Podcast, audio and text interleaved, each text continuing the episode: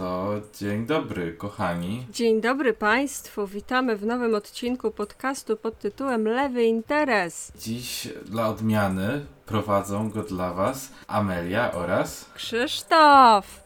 I pamiętajcie, żeby klikać w rzeczy. Klikajcie w przyciski, y, które oznaczają engagement dla nas, bo wtedy się radujemy i płyną nam endorfiny do mózgów. tak. Motywuj podcasterów. Macie w rękach guziczki. Macie w rękach guziczki do czucia się tak, dobrze. możecie sprawić nam radość tymi guziczkami, więc ciskajcie je. To o czym dzisiaj mówimy, Krzysztofie? Więc dzisiaj porozmawiamy sobie o tym, dlaczego liberalizm i ankapizm są głupie, ale tym razem z innego powodu niż zwykle. Dzisiaj chciałbym e, porozmawiać troszkę o tym, że człowiek jest zwierzęciem stadnym, wbrew temu, co próbuje się nam nieraz mówić. Naszym naturalnym stanem hehe, nie jest e, ślepe dążenie do bycia najbogatszym na świecie i ścikania z podium na wszystkich poniżej. To jest. Będziemy mieli także strefy zajebiste dzisiaj.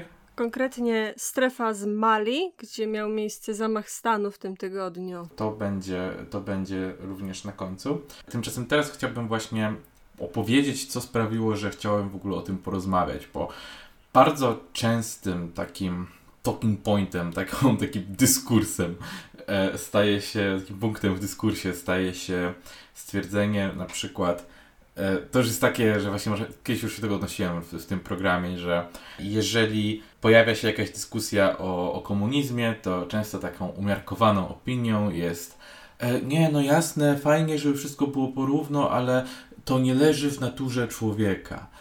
I z jakiegoś powodu wszyscy pomijają, że to w jakiś sposób implikuje, że na przykład kapitalizm leży w naturze człowieka, że w jakiś sposób człowiek jest, albo no niektórzy akurat wprost to potrafią powiedzieć, tak? Człowiek jest z natury skrajnie egocentryczny i, i chce zarabiać pieniądze i chce, jest bez, bez mrugnięcia okiem sprzeda drugiego człowieka za, za garść y, monet, tak?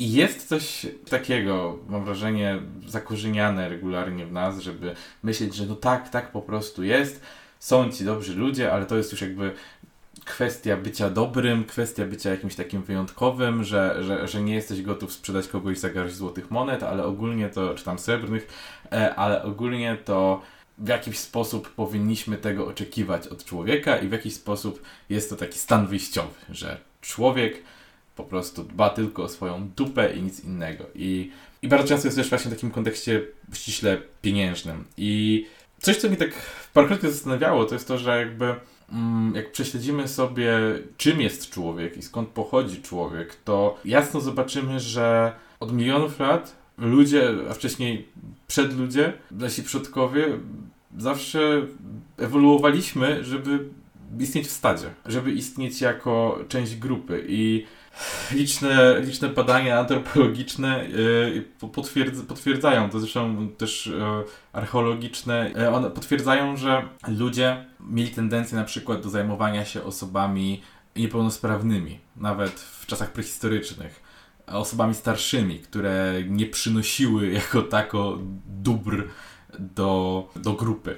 I w filozofii funkcjonuje takie pojęcie jak stan natury. Jakby pier, pierwotnie to był e, XVI, XV-XVI wiek, e, gdy, gdy, gdy, gdy, gdy rodzili się filozofowie, którzy potem zajmowali się w swoim życiu tymi tematami. Po raz pierwszy tak to zaczęło się jakimś takim punktem w, w tej kolektywnej wiedzy filozoficznej.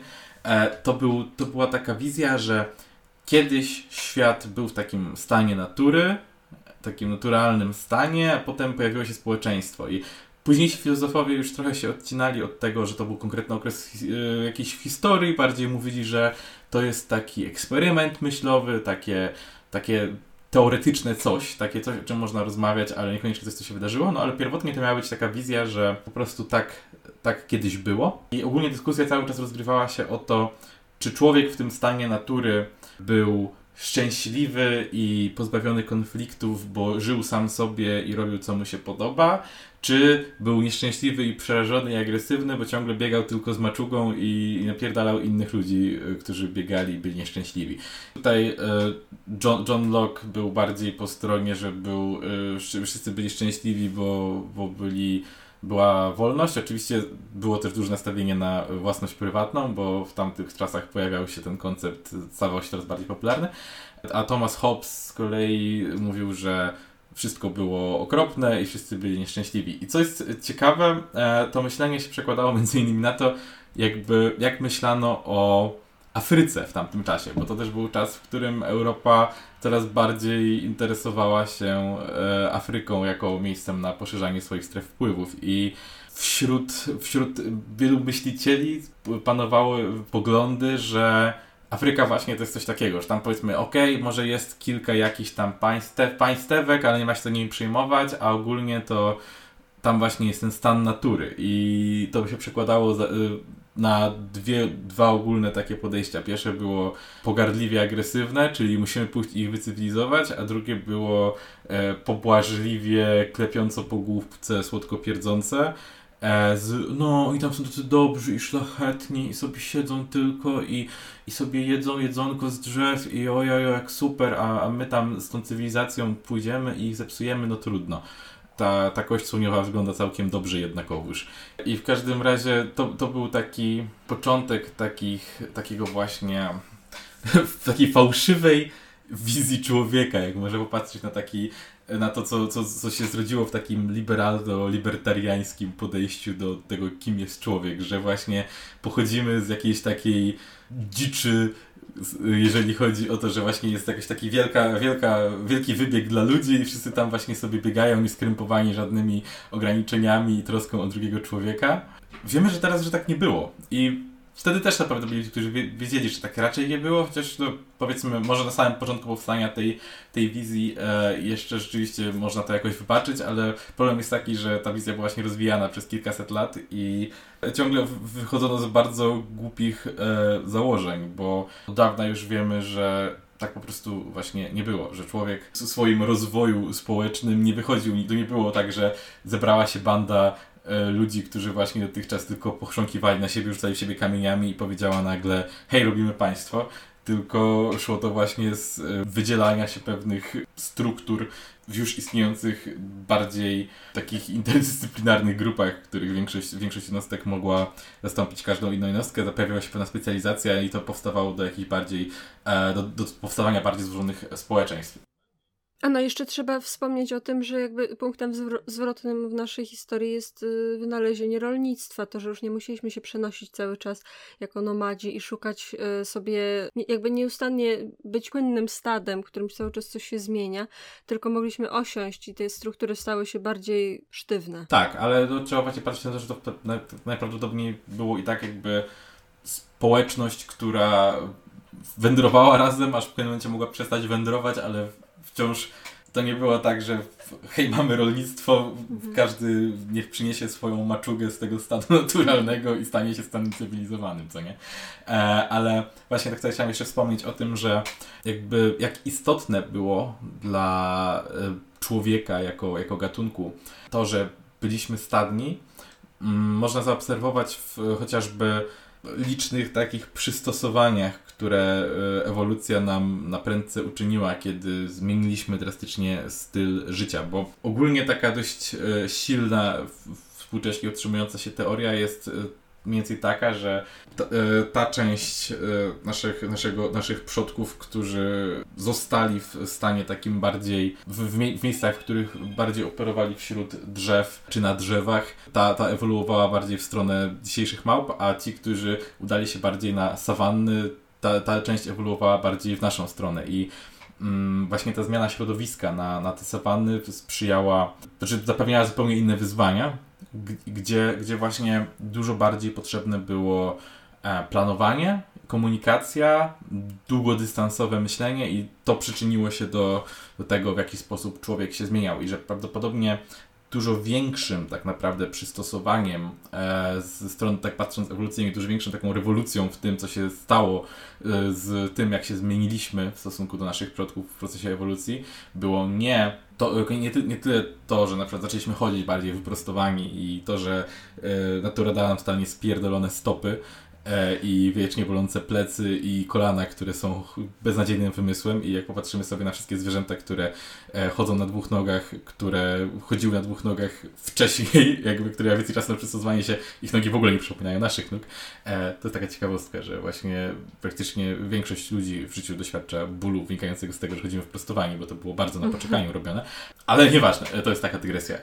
Dużo większym niż to przystosowanie, na pewno lepiej działającym, była właśnie zdolność komunikacji. I tutaj e, jest taka teoria, właściwie hipoteza Tetsuro Matsuzały, który e, zajmuje się człowieczotnymi, ale e, między innymi szympansami. Tetsuro Matsuzawa tworzył m, mm, taką hipotezę właśnie, takiego hipotezę kognitywnej wymiany, bo oparto w, taki, w takich badaniach, że e, swoim szympansom, w ogóle ten człowiek ma niesamowity ośrodek badania e, właśnie człowiekokształtnych, gdzie, gdzie, gdzie te zwierzęta mogą że nigdy nie są zmuszane do udziału w badaniach, one same muszą przyjść i mogą wchodzić sobie zupełnie w dowolnych momentach do laboratorium i tam są przeprowadzane na nich, mają takie automaty, na których wykonują różne takie poznawcze właśnie.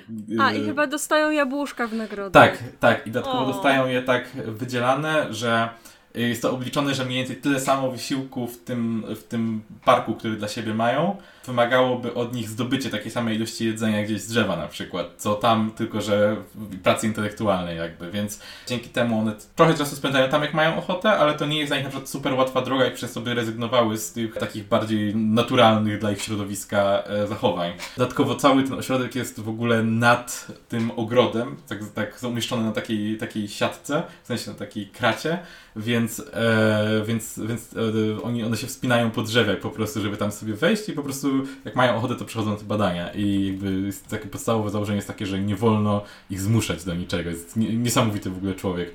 Jest, jest bardzo fajny te, Visosa program o tym, bardzo polecam. Mhm. Mindfield. Mindfield, tak. E, świetny. I właśnie tam jest bardzo fajnie pokazane, że właśnie szympansy mają absurdalnie wręcz e, wyostrzoną zdolność rozpoznawania i zapamiętywania wzorców. Robią to po prostu, wyświetla, wyświetlają e, szympansowi na ułamek sekundy cyferki po kolei i on jest nauczony jaka jest kolejność tych cyferek, więc po prostu e, po ułamku sekundy robi klik, klik, klik, klik, klik na ekranie, którym jest w całości zasłonięty prostokręcikami bez żadnych oznaczeń i po kolei wybiera te dobre i właśnie dobrej kolejności.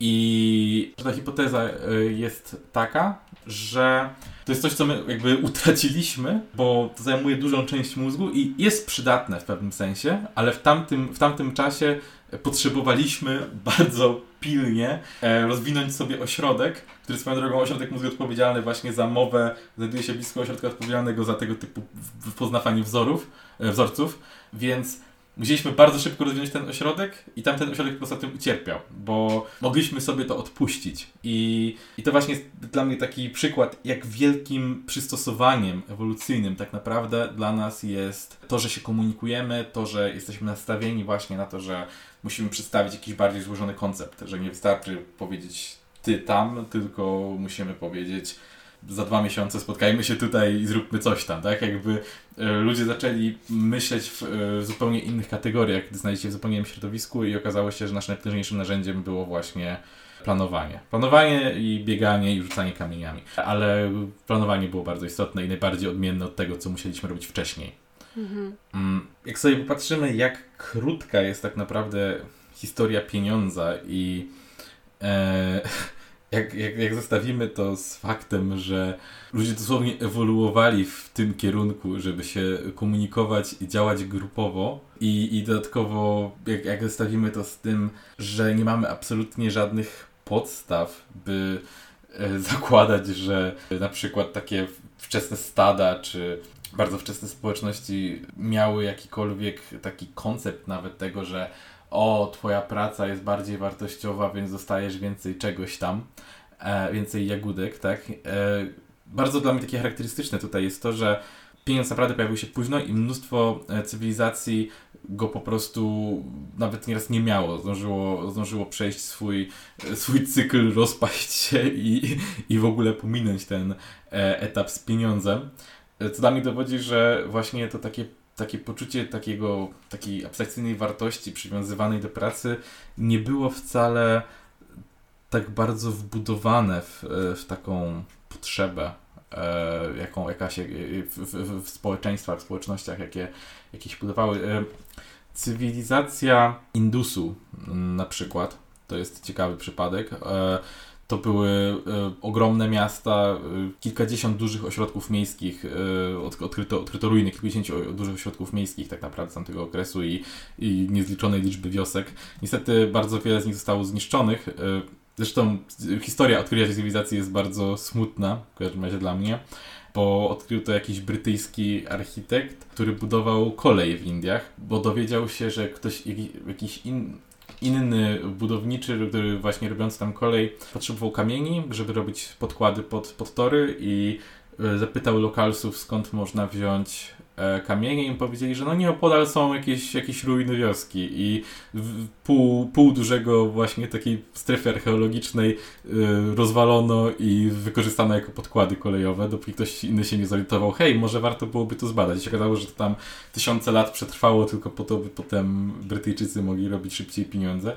W każdym razie, co jest charakterystyczne w tej cywilizacji jest to, że ona była naprawdę duża i we wszystkich tych, e, w tych miastach i wioskach, które odkryto, nie ma szczególnie mm, rozróżnialnych na przykład e, stref bogatych, nie ma nawet czegoś w rodzaju pałaców, mamy po prostu zbliżone do siebie rozmiarem i kształtem budynki.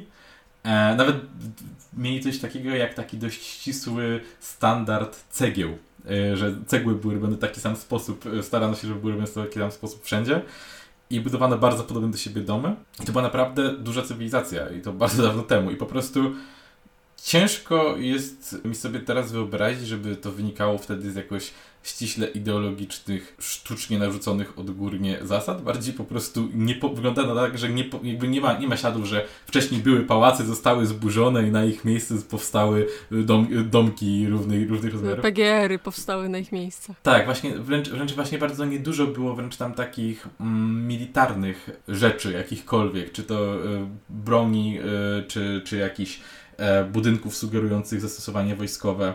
Wygląda na to, że po prostu oni nigdy szczególnie nie wymyślili takiego konceptu, jak po prostu, na pewno ktoś to kiedyś wymyślił, ale po prostu jakoś udało się kolektywnie zapobiec temu, żeby jednostki dążące do, do, do jakiegoś takiego zakumulowania władzy realnie ją dostały. Niestety wiemy ciągle bardzo niedużo na temat tej cywilizacji. To jest trochę żal, bo można by na pewno dużo ciekawych rzeczy społecznie się od nich nauczyć. E, wiemy niedużo.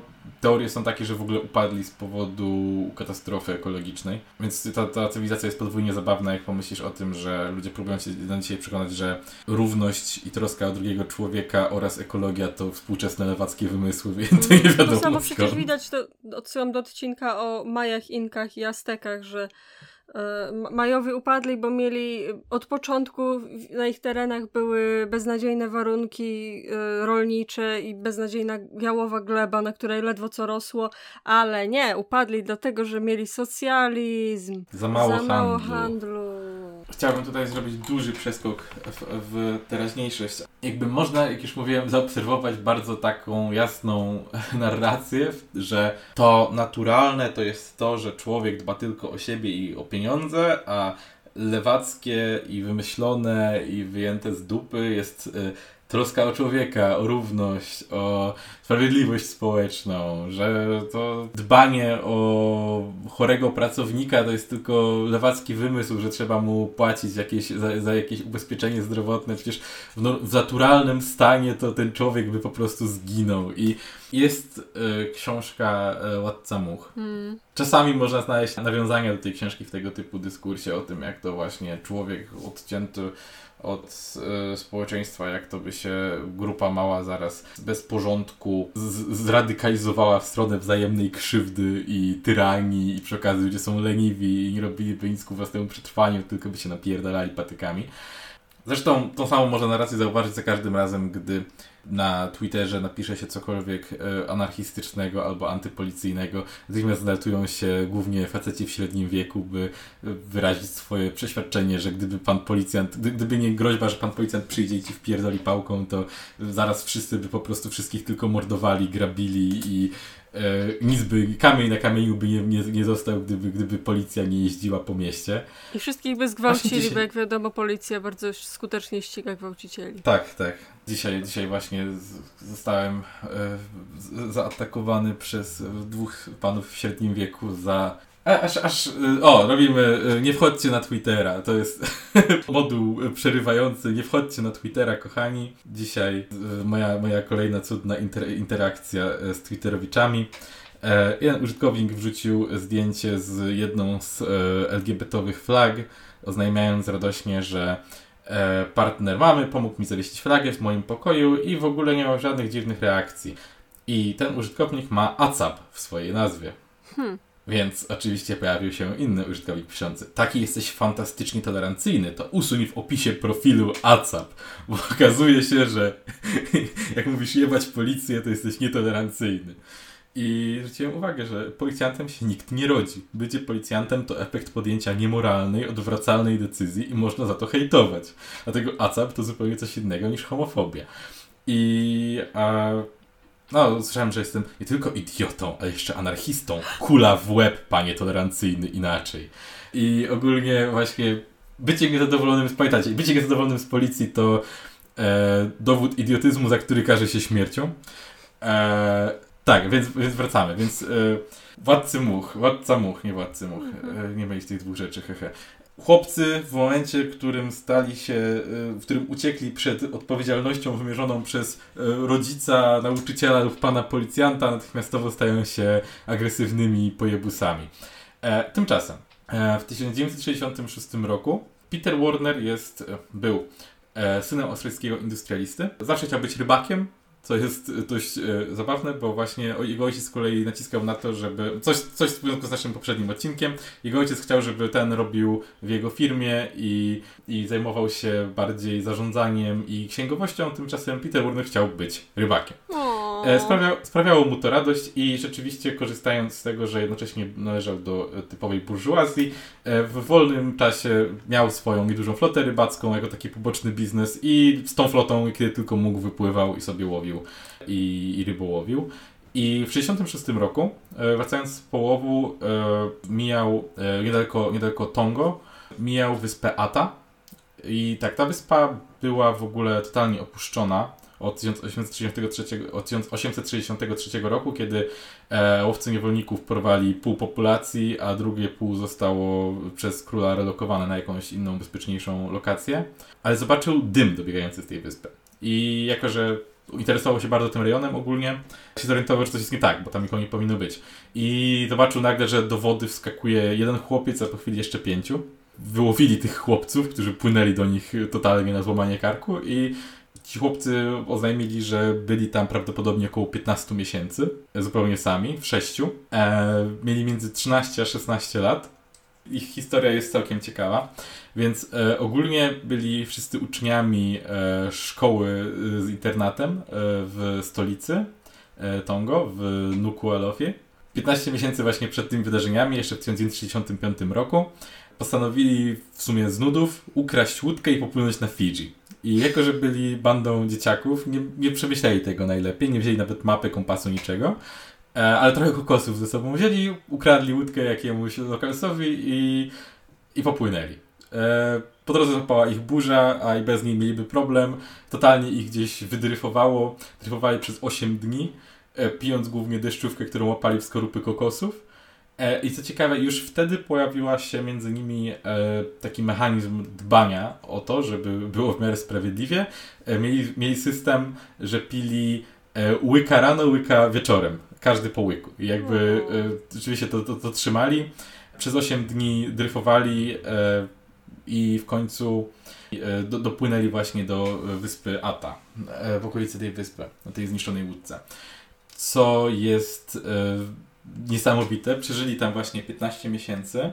Ten Peter Warner opisywał, że jak dopłynęli do tej wyspy potem, znaleźli na tej wyspie, że chłopcy założyli sobie e, ogródek e, warzywny, dlatego że, że na tej wyspie, co prawda ona przez 100 lat była niezamieszkała, ale między innymi były tam zdziczały już lekko, ale stara roślinność uprawiana wcześniej przez ludzi. Były tam na przykład dzikie kurczaki, które dobrze sobie radzą w takim, w takim środowisku.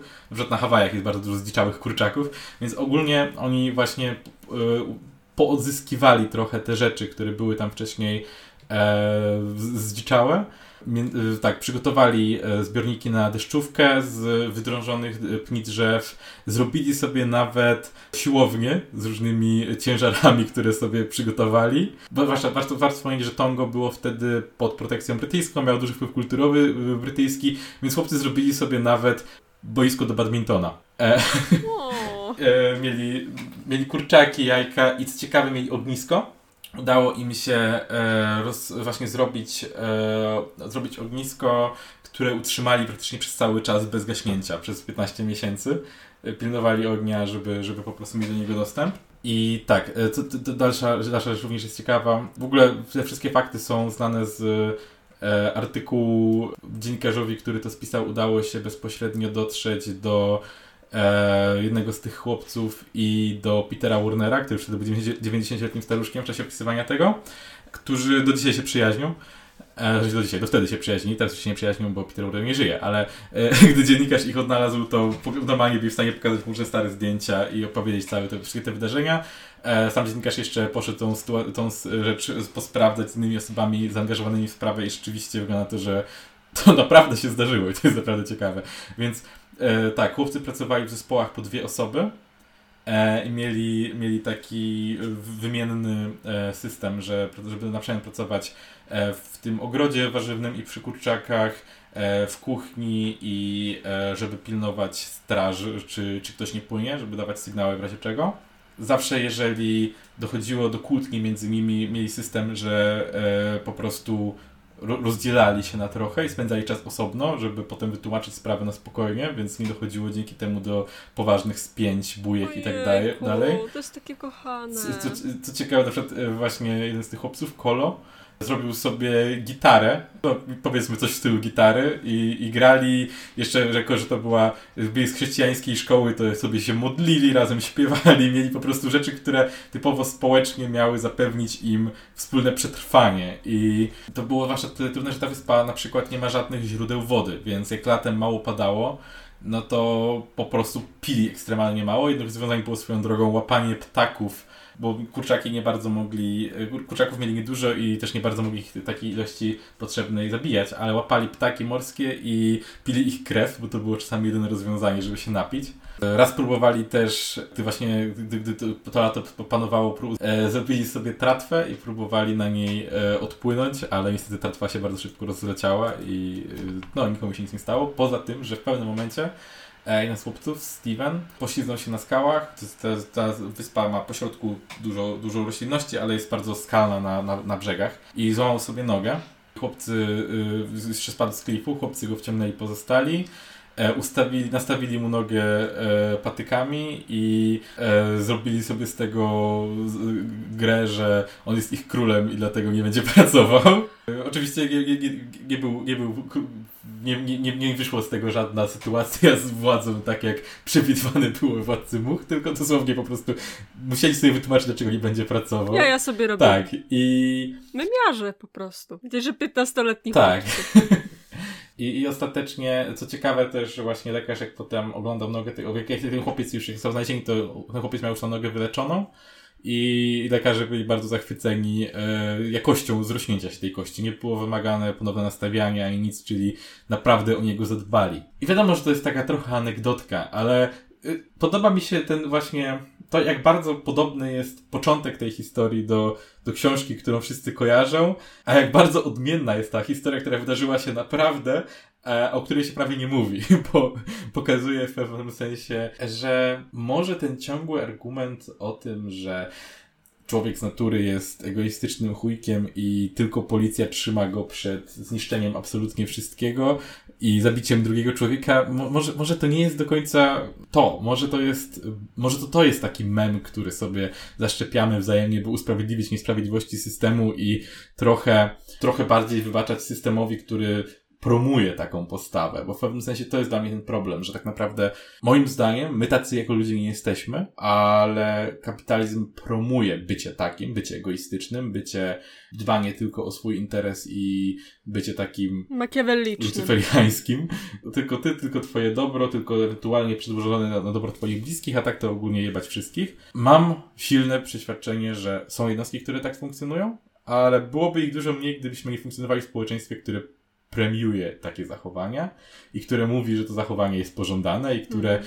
W którym najłatwiej jest żyć w taki sposób właśnie. No jeszcze dodam, bo e, właśnie w, jestem w trakcie czytania Pomocy Wzajemnej Kropotkina i właśnie bardzo polecam, bo to jest książka, która e, jest w zasadzie o tym, że efekt pomocy wzajemnej wśród zwierząt i w ogóle wśród organizmów jest e, niedoceniany przez biologów i niedoceniany przez nauki o ewolucji generalnie. On właśnie pisze o tym, przytacza bardzo różne, różne przykłady zwierząt, które mają wykształcone mechanizmy, które nie tylko sprawiają, że nie, nie tylko jakby jest to jedna z opcji, ale to wydaje się wręcz lepszą opcją dla nich, żeby żyć w stadzie i wręcz poświęcać się dla innych. Choćby mrówki, tak? W, w środowisku mrówek jest tak, że jest pełna równość i, e, i środowisko mrówek. No, w, w grupach mrówek e, jest tak, że masz podział. E, podział pracy, pewien on jest sprawiedliwy, I kiedy jakaś mrówka nie chce się podzielić, to wszystkie ją napierdalają.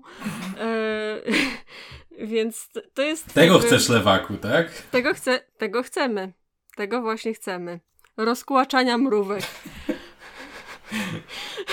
Rozkłaczyć mrówki. PGR-y dla mrówek. czy, czy ulec są takie PGR-y w takim razie? Ej, no. Znaczy ule i, i, i, i Boże i mrowiska, i te termitów, mhm. yy, kopce, tak to wszystko to są PGR-y tak naprawdę. E, no, ale jeszcze na przykład dla mnie, dla mnie dobrym przykładem to, o czym też mówiłeś a propos tego, że mieli różne rozrywki typowo kulturalne ci chłopcy. To jest coś, co jakby jest trudno wytłumaczalne, kiedy weźmiesz pod uwagę sam, same czynniki ewolucyjne, same czynniki związane z walką o byt. Bo gdyby to było tak, że wszystko co robimy jest tak naprawdę jakby ultimately związane z tym, że musimy się rozmnażać i tak dalej, walczymy o partnera czy partnerkę, to to jak się ludzki żywot toczy nie, nie sprzyja temu. Jakby nie, na przykład kiedy weźmiemy pod uwagę, że mamy wielu artystów, których cenimy, którzy w ogóle nie zaruchali przez to, że byli artystami. Nie wiem, Van Gogh został odkryty po śmierci, Emily Dickinson została odkryta po śmierci. Bardzo wielu poetów i artystów tak kończyło. Czy to znaczy, że ich sztuka jest bezwartościowa? Czy to znaczy, że ona jest do wyjebania? Czy nie powinno było jej być?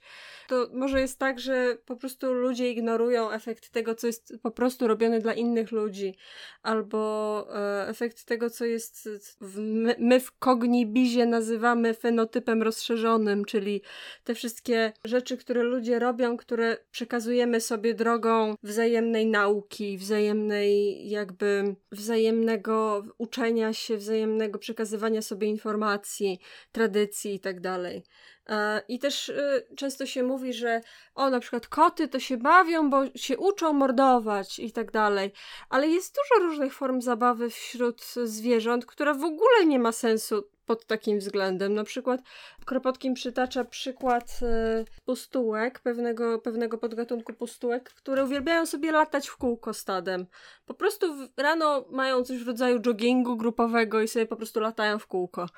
E, co jest wręcz kontrproduktywne, jeśli pomyślisz o niebezpieczeństwie, jaki z tego wynika, bo przecież mogą zostać zaatakowane przez większe ptaki w tym czasie, e, ale to się nie dzieje, bo robią to grupowo. I to jest dla nich element jakby wspólnej zabawy, robią to sobie tak, wie, że im się to podoba, sobie lecą, robią barrel role w, w tym, w powietrzu i e, są ewidentnie bardzo zadowolone. Jest dużo innych, na przykład e, niewiele osób wie, jak inteligentne tak naprawdę są papugi. Mówi się o tym, że bo one umieją mówić i zapamiętywać dźwięki. Nawet jeśli one nie rozumieją do końca języka, to sam fakt, że są w stanie, tak jak mówiłeś o małpkach, e, są w stanie zapamiętać tyle, to, to już więcej niż wielu ludzi. I też to, że to jest wszystko efekt tego, że są bardzo uspołecznione, też trzymają warty, e, mają podział pracy w, w swoich e, grupkach. E, gawrony tak samo też, też działają w grupkach i, i, i też na przykład jest bardzo silny taki element, który po, w, na, na ludzkie byśmy powiedzieli, że to jest miłość, że one się kochają, że one zostają ze sobą i na przykład jak któraś zginie, to wszystkie płaczą po niej, zbierają się nad jej ciałem i płaczą krzyczą głośno. To jest ciekawe, y, gawrony mają taką, czasami takie zachowania, że potrafią lecąc właśnie grupą, widząc inną grupę, komunikować się, tak jakby komunikowały się między sobą. Co jest w ogóle dla mnie totalnie niesamowite, bo nie wiedziałem, że komunikacja zachodzi aż w takim stopniu, ale że są w stanie wskazać miejsca, gdzie e, znajduje się żywność i wskazać ją błędnie innej grupie. Mhm. I, I pozostałe w grupie wiedzą, że to jest kłamstwo i reagują na to, dlatego że wiedzą, że zależy im na tym, żeby zmyć pozostałą grupkę, bo, znaczy inną grupkę, dlatego że chcą y, mieć coś dla siebie. I to jest dla mnie totalnie niesamowite, że właśnie tego typu myślenie grupowe może wystąpić, że nie tylko są w stanie się komunikować, są w stanie się komunikować i jeszcze zrozumieć z kontekstu, że ich, ich kolega zmyśla przed innymi, żeby uchronić dla nich e, jakieś dobra. To jest też takie mm. wow. Tylko jeszcze jedną rzecz muszę powiedzieć, bo oczywiście ktoś, kto nas słucha, mógłby mieć zasadny argument, że to jest wszystko, wszystko co tutaj mówimy, to jest argument do natury, że nawet gdyby nawet gdyby było tak, że jest jakaś natura ludzka i ona jest makiawelliczna i zła, to i tak nie, nic z tego nie wynika, bo to znaczy, to, to, że coś jest naturalne, nie znaczy, że jest dobre. I chciałabym tylko podkreślić, że nam nie chodzi o to, że my się zgadzamy. Nam i tak my nie twierdzimy, że to, że to, nie wiem, gawrony kłamią innym gawronom, to jest obiektywnie dobrze. Tylko na, chcemy tylko zwrócić uwagę na to, że sposób, w jaki się mówi o biologii w kontekście ekonomii, jest bardzo wąski i wypada też zwrócić uwagę na drugą stronę medalu. Dokładnie. często właśnie to nasz argument tutaj nie ma być do argumentem do natury, a ma być raczej kontrargumentem do argumentu do natury, który często jest tak. używany i bardziej rozbudowany niż tylko stwierdzenie, y, ale to nieważne. Jak, jak chcecie robić błędy logiczne, to przynajmniej róbcie je dobrze. Dokładnie. I, i tak, i właśnie, właśnie to, to, to jest ta moja główna myśl na dzisiaj, że bardzo często słyszymy o, o tym, że w jakiś sposób kapitalizm i liberalizm ogólnie rozumiany taki ekonomicznie jest najnaturalniejszy, bo tak po prostu działamy, tak po prostu funkcjonujemy. A ja chciałbym tylko właśnie zwrócić uwagę, że co to jest po prostu coś, co powtarzamy bez należytego przemyślenia i, i, i może jednak może jednak ludzie właśnie kształtowali się na czymś innym niż kapitalizm po rewolucji przemysłowej, który jest totalnie świeżutką rzeczą, a którym, który dzisiaj próbujemy za wszelką cenę usprawiedliwiać i bronić. I który sprawia, że czasami mam wrażenie, że jeżeli ktoś czuje na przykład współczucie do, do biednych, do bezdomnych, do klasy robotniczej, do, e, do, do ogólnie ludzi, którzy mają gorzej niż on sam, to często w swojej grupie może spotkać się z jakimś ostracyzmem i może to zostać z miejsca przyjęte. Coś, co jest mu wpompowane, wprasowane, że został zindoktrynowany, by czuć współczucie, by chcieć, by inni ludzie mieli dobrze, by inni ludzie mieli lepiej. No, mamy ten błąd logiczny, że świat jest sprawiedliwy, że najwyraźniej ludzie zasługują na to, co mają i wszystko inne też zasługuje na to, co ma. Naj... No cóż, no nie, nie moja wina, że krowy są gorzej przystosowane do życia w dzisiejszym świecie niż ja, w związku z czym muszę je zarżnąć i zjeść. Tak. W ogóle tak sobie pomyślałem, że dobrze, że powiedzieliśmy o tym o argumencie do natury tak późno, bo teraz w komentarzach na pewno ktoś nam napisze o tym yy, i wtedy będziemy wiedzieli, że nie obejrzał podcastu do końca. I tym kończymy ten wątek. Y, ja tylko chciałam dodać, taki trochę mini teaser chciałam zrobić, bo planujemy coś w rodzaju spin-offowej serii od lewego interesu, którą chcemy nazwać Lewe Papiery która będzie polegała na tym, że będę czytała mini audiobooki y, różnych ważnych tekstów lewicowych i będę o nich coś mówić. Będę się wymądrzać i będę, będą goście, będzie Krzysiu i będą też inni goście, który, którzy są fajni. Na pewno w planach mam pomoc wzajemną, Kropotkina, na pewno mamy w planach też bardziej spicy teksty, na przykład Lenina, albo na pewno będzie manifest partii komunistycznej i różne inne teksty, które warto przeczytać, jak się jest lewicowcem, choćby po to, żeby się od nich zdystansować później. Więc y, tak tylko y, ogłaszam, że być może coś takiego będzie. Dajcie znać, czy słuchalibyście czegoś takiego i jakich tekstów byście chcieli. Tylko nie dawajcie mi kurwa hegla, bo nie zrobię tego. Nie no, mały Hegelek czasami. Mały Hegelek, tam wyobrażam sobie taką serię y, dzisiaj, Fenomenologia Ducha, odcinek 1126. E, także to kończy naszą e, główną część. A teraz chciałabym tylko zrobić update'ik na temat e, Mali. Jest takie państwo Mali, które nie ma dostępu do morza i za to ma dostęp do e, złóż ropy. W związku z czym jest e, bardzo walczone o i, i jest jest pod butem francuskim już długo, e, a, a w tym tygodniu mieli zamach stanu, e, co podobno spotkało się z wielką radością Malijczyków. Otóż z Mali historia jest taka, że Mali było jednym, jedną z trzech wielkich cywilizacji zachodnioafrykańskich, które istniały mniej więcej właśnie tam, gdzie Mali, tam gdzie teraz jest na przykład Senegal, e, i, i, i, różne zachodnioafrykańskie kraje. I z, z, tak naprawdę, może nie założycielem, ale takim wielkim, wielką postacią w historii e, klasycznego Mali był Sundiata. Tylko powiem tyle na temat niego, że to e, na, na nim była wzorowana historia e, w filmie Król, Król Lew, bo to był taki klasyczny król, który został wygnany jako dziecko z kraju e, przez złą macochę, a później wrócił jako zajebisty król i zrobił imperium malijskie, które jest tak średnio rikczowe, bo sprzedawali między innymi niewolników, ale powiedzmy, że było w miarę rikczowe, bo było afrykańskie i prekolonialne. Więc by było sobie, a później y, wkroczyli Francuzi. W 1892 roku Francuzi weszli do Mali i przejęli tam kontrolę. Y, I wtedy ten teren cały, który jest szerszy niż samo dzisiejsze Mali, był znany jako francuski Sudan, Sudan francuski. 1960 roku ogłosili niepodległość od Francji i jako Federacja Mali i ta federacja miała w sobie jeszcze Senegal, który był też do dzisiaj jest frankofoński i e, później się oddzielił od, od Mali.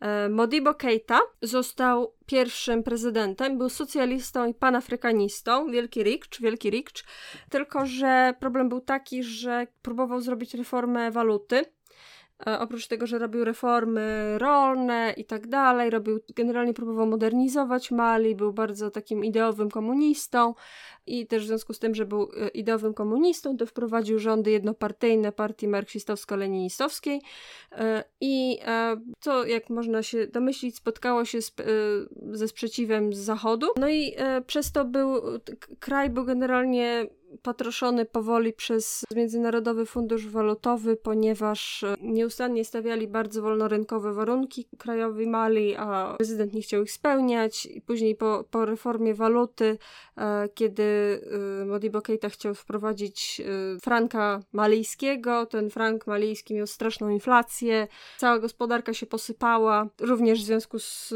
sabotażem zagranicznym i doszło do puczu i został prezydent Keita obalony w 1968 roku. Musa Traore, który był e, wojskowym, przeprowadził pucz. Po pierwsze, akurat tak się złożyło, że najpierw w, całej, w całym Zahelu, czyli w, ca w całym tym regionie była susza. Po drugie, e, wolny rynek.